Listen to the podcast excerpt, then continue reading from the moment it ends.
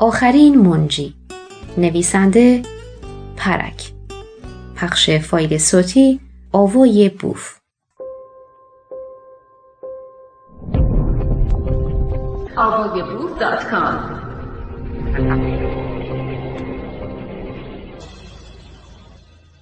حوادث پس از محمد.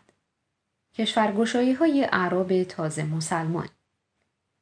محمد پیامبر اسلام با هجرت از مکه به مدینه پایه های سیاسی اسلام را پایه گذاشت و برای دفاع از آن در مقابل دشمنان خود به خصوص مخالفان مکی ایستادگی کرد.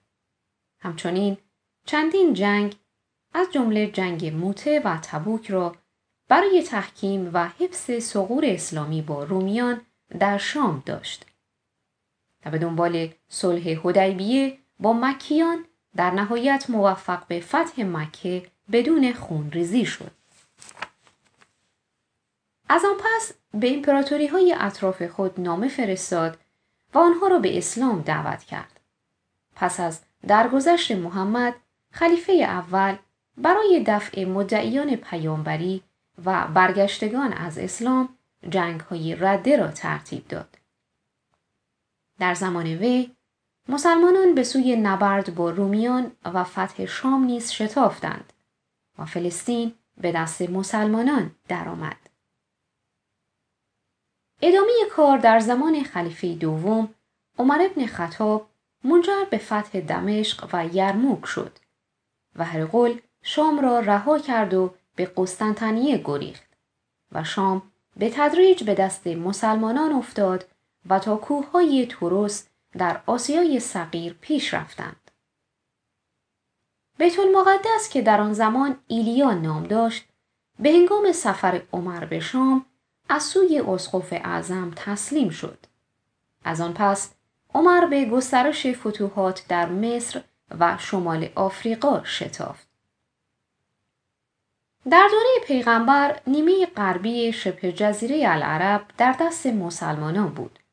در عهد ابوبکر تمام شبه جزیره تصرف شد. در عهد عمر مسلمانان تا ماوراء النهر و شمال دریای مکران و همه ایران بجز سواحل شمال آن سوی دیوارهای البرز و سرزمین عراق، شام، مصر و باریکه سواحل لیبی را متصرف شدند.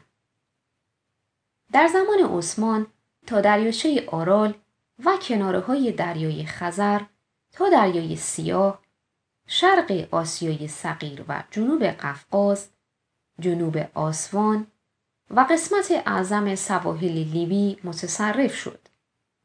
در دوره اموی شمال غرب آفریقا تا مغرب، آندلوس تصرف شد و بر متصرفات شرق اسلام افسوده شد.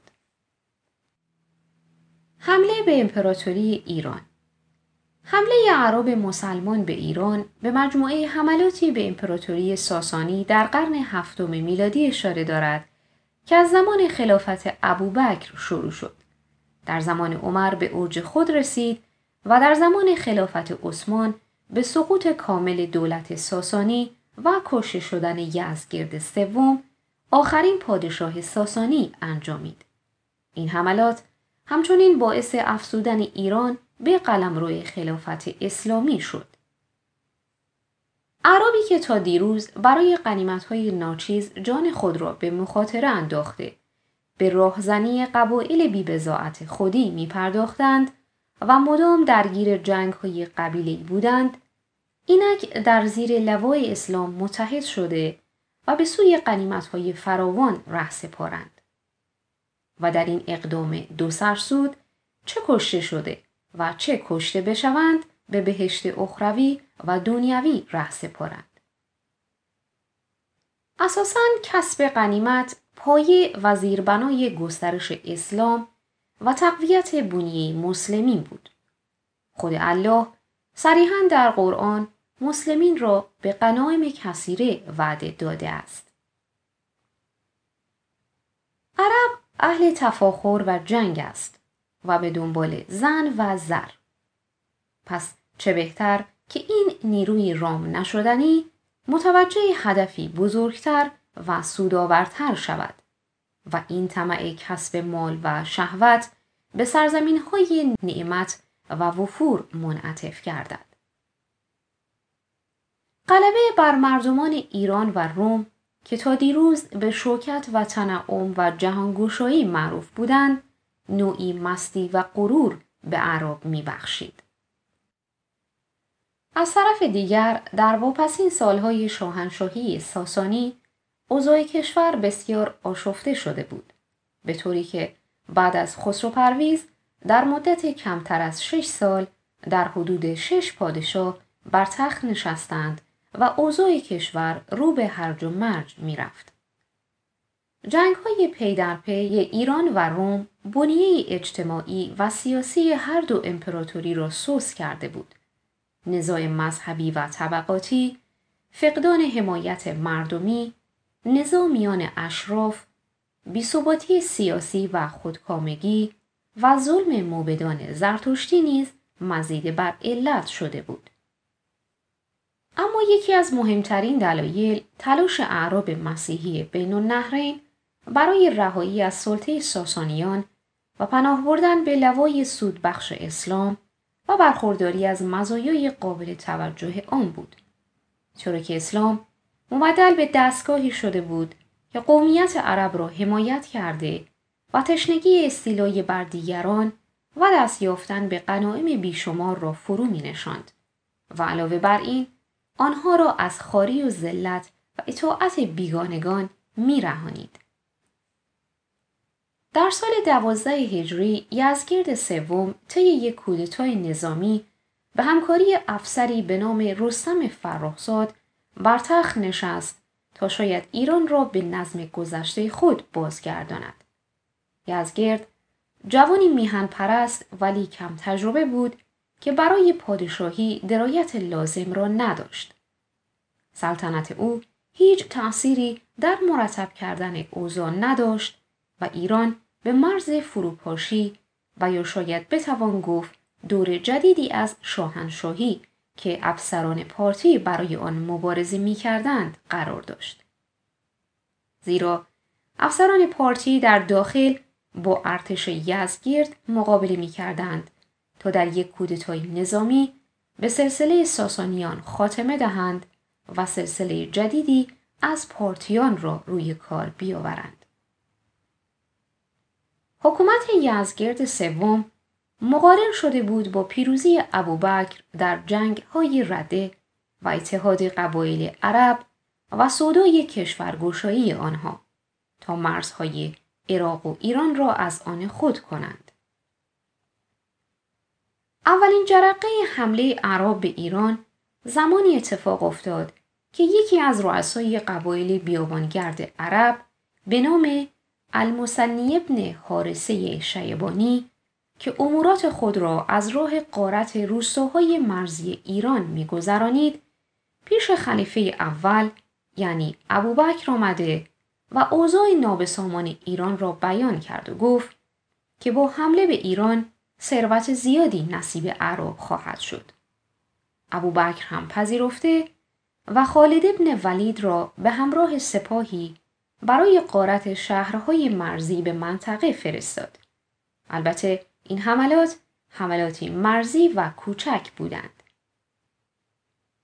بنا به گفته تبری عربها از شوکت و قدرت ایرانیان خبر داشتند و می‌دانستند که ایرانیان ملتی هستند که جهان را به زیر سلطه خود درآوردند.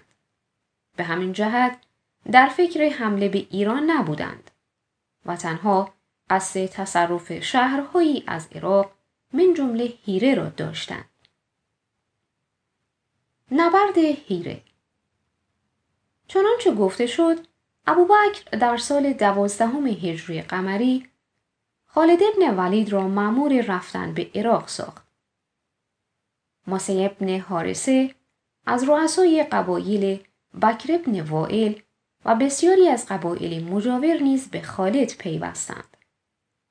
در راهی رسیدن به هیره دهستانهای بسیاری برای ایجاد روب و وحشت به دستور خالد به آتش کشیده و ویران شدند.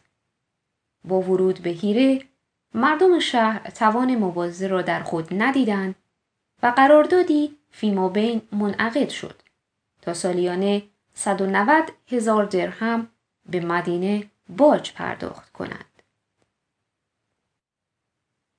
فتح شهر انبار پس از فتح هیره خالد از راهی که هیره را به شهر انبار وصل می کرد به سوی انبار حرکت کرد.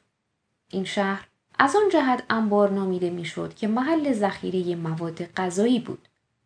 ولی پیشا پیش لشکریان شخصی بود به نام اقرا ابن جابس که به محض رسیدن به شهر اطراف آن را محاصره کرد و آتش جنگ را شعله ور ساخت.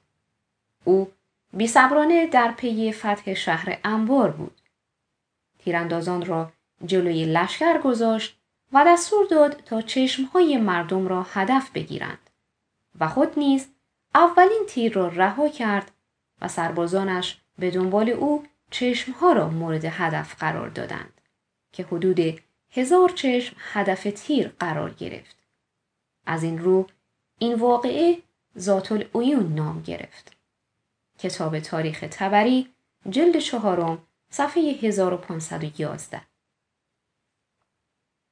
جنگ زنجیر یا ذات السلاسه جنگ زنجیر در سال دوازده هجری در منطقه حفیر یکی از مناطق مهم سرحدی ایران در نزدیک خلیج فارس اتفاق افتاد.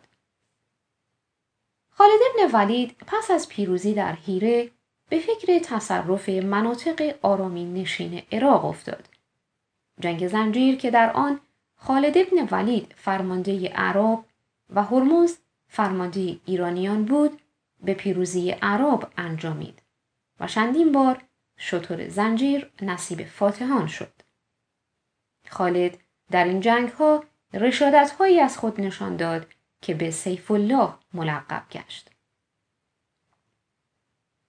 نبرد الیس در الیس ساحل رود فرات جنگ سختی بین سپاهیان عرب و ایران در کنار رودی که به سبب همین جنگ بعدها به رود خون معروف گردید در گرفت. به گفته تبری در برابر مقاومت و پایداری سرسختانی ایرانیان خالد ابن ولید نظر کرد که اگر بر ایرانیان پیروز گردد چندان از آنها بکشد که نهر خون روان شود و در آن آسیاب بچرخاند و قوت لشکریان فراهم کند. و چون پارسیان مغلوب شدند به دستور خالد گروه گروه از آنها را که به اسارت گرفته بودند می آوردند و در رود گردن می زدند.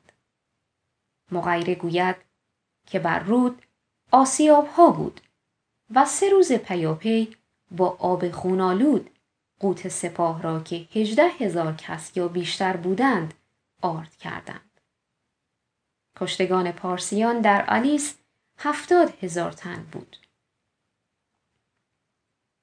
جنگ پل یا جسر سال بعد در سال 13 هجری ابوبکر خالد را با نصف لشکرش معمور شام ساخت و نصف دیگر لشکر در عراق تحت فرماندهی المسنی ابن حارس شیبانی باقی ماند.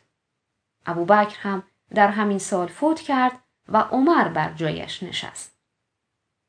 عمر مجددا المسنی ابن حارس ابن شیبانی را که موقع بیماری ابوبکر به مدینه آمده بود با ابو عبید مسعود سقفی و گروهی دیگر به عراق باز فرستاد. المسنی به هیره آمد و پس از یک ماه ابو عبید مسعود سقفی نیز به او پیوست. از طرف دیگر تهدید دولت ساسانی از طرف اعراب باعث شد که یزگرد سوم رستم فرخزاد حاکم خراسان را خواسته و اختیارات تام به او برای مقابله با حملات اعراب بدهد. رستم فرخزاد کشاورزان فرات را علیه اعراب بشورانید و در جنگی معروف به جنگ پل در ساحل فرات لشکر اعراب شکست فاحشی خورد و ابو عبید مسعود سقفی نیز زیر پای فیل لگدمال شد. و المسنی ابن حارس الشیبانی مجروح گردید. لشکر عرب با زحمت زیاد توانست با دادن چهار هزار تلفات عقب نشینی نماید. بهمن جادویه سرداری ایرانی عزم تعقیب آنان را داشت ولی اوضاع در ایران طوری بود که بهمن مجبور گردید از آن خیال منصرف شود. نبرد قادسیه نبرد اصلی سپاه ساسانی و عرب در سال 15 هجری قمری در سرزمین قادسیه در نزدیکی کربلای کنونی در زمان خلافت عمر اتفاق افتاد. در این زمان دولت ساسانی به نهایت انحطاط خود رسیده بود و ایران آمادگی این را داشت که دولت جدیدی روی کار بیاید. همانطور که ساسانیان با شکست اشکانیان به قدرت رسیدند. اما از اقبال بعد به جای اینکه از داخل قدرتی برخیزد از خارج از ایران و آن هم از ملتی وحشی و عقب مانده قدرتی به ایران حمله بر شد. سرداری سپاه عرب را سعد ابن ابی وقاص بر عهده داشت. تازیان تا تیسفون پایتخت ایران راهی نداشتند چرا که تیسفون در کنار رود فرات قرار داشت. یزگرد سوم آخرین پادشاه ساسانی رستم فرخزاد را با لشکری به جنگ عرب فرستاد. رستم درفش کاویانی را بر فراز تخت خیش آویخته و به جانب قادسیه ره سپار گردید. رستم فرخزاد در آن زمان نایب السلطنه حقیقی ایران محسوب می‌شد و کاملا از خطر اعراب برای حکومت ساسانی با خبر بود. وی فرماندهی کل سپاه را بر عهده گرفت و با سپاهی شست هزار نفری از فرات عبور کرد و داخل منطقه سواد شده و در مقابل لشکر عرب سفارایی نمود. به گفته تبری رستم چندین مذاکره با فرماندهان عرب انجام داد ولی آنان تنها سه راه را پیش پای او گذاشتند یا مسلمان شوند یا بجنگند یا باج و خراج بپردازند بعد از این پیشنهادات رستم با شاه و فرماندهان ارتش گفتگو کرد ولی هیچ کدام حاضر به باج دادن به اعراب نشدند. تبری رستم را پس از این گفتگو همیشه برای ایران در حال گریه مینامد. او می‌دانست که این نبرد آخرین نبرد او خواهد بود و میهنش به دست اعراب فتح خواهد شد. از آن طرف المسنی ابن حارس ابن شیبانی سردار عرب به واسطه زخمی که در جنگ پل برداشته بود درگذشت. از سوی خلیفه عمر ابن خطاب سعد ابن عبی وقاص به جانب عراق مأموریت یافت و با زحمت زیاد سی هزار لشکر در سواد عراق گرد آورد. سعد ابن عبی وقاص در محل قادسیه خیمه برافراشت. این جنگ در چهار روز متوالی از سیزده تا شانزده شوال ادامه داشت. سعد ابن عبی وقاص به علت بیماری تب قادر بر جنگ نبود و خالد ابن ارتوفه را معمور این کار ساخت. پیش از آغاز جنگ چهار هزار نفر از ایرانیان به سپاه عرب ها پیوستند و شرط کردند که پس از جنگ به هر کجا که خواستند بروند. یا با هر قبیله که خواستند هم پیمان شوند و سهمی از غنائم ببرند. با این شروط آنان موافقت شد و آنها در جنگ مقابل سپاه ایرانیان شرکت کردند. این مسئله ضربه بسیار سنگین و مهلکی بر سپاه ایران وارد ساخت و باعث تضعیف روحیه لشکریان شد. روز اول در روز اول اسبهای عرب از فیلهای سپاه ایران که آنها را جلو نگاه داشته بودند فرار کردند.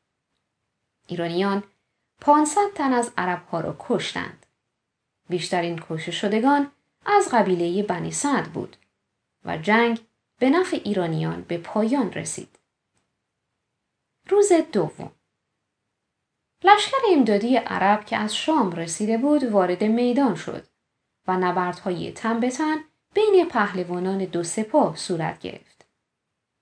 هنگام مبارزه سه نفر از سرداران ایرانی به نامهای پیروزان و بهمن جادویه و بندوان کشته شدند ولی نتیجه قطعی به دست نیامد. روز سوم در روز سوم عربها دست به شگردی نظامی زدند و چشم فیلان را کور کردند و آنها به حالت رمیده شده و تعداد کثیری از ایرانیان در زیر دست و پای فیلها کشته شدند.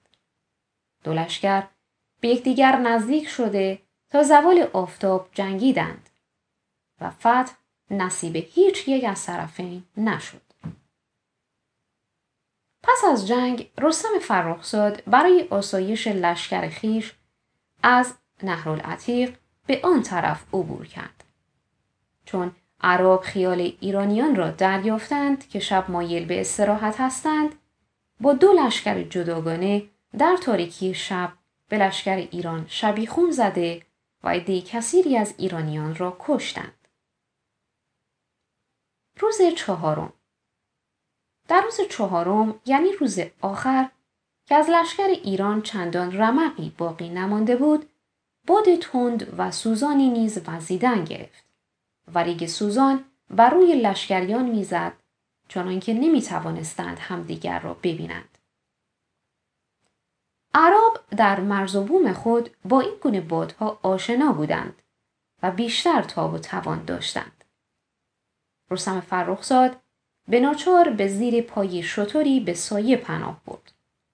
عربی به نام حلال ابن علقمه که می‌دانست بار شطور درهم و دینار است با ضربت شمشیر بدون اینکه بداند زیر آن بار کیست تنوب آن را برید.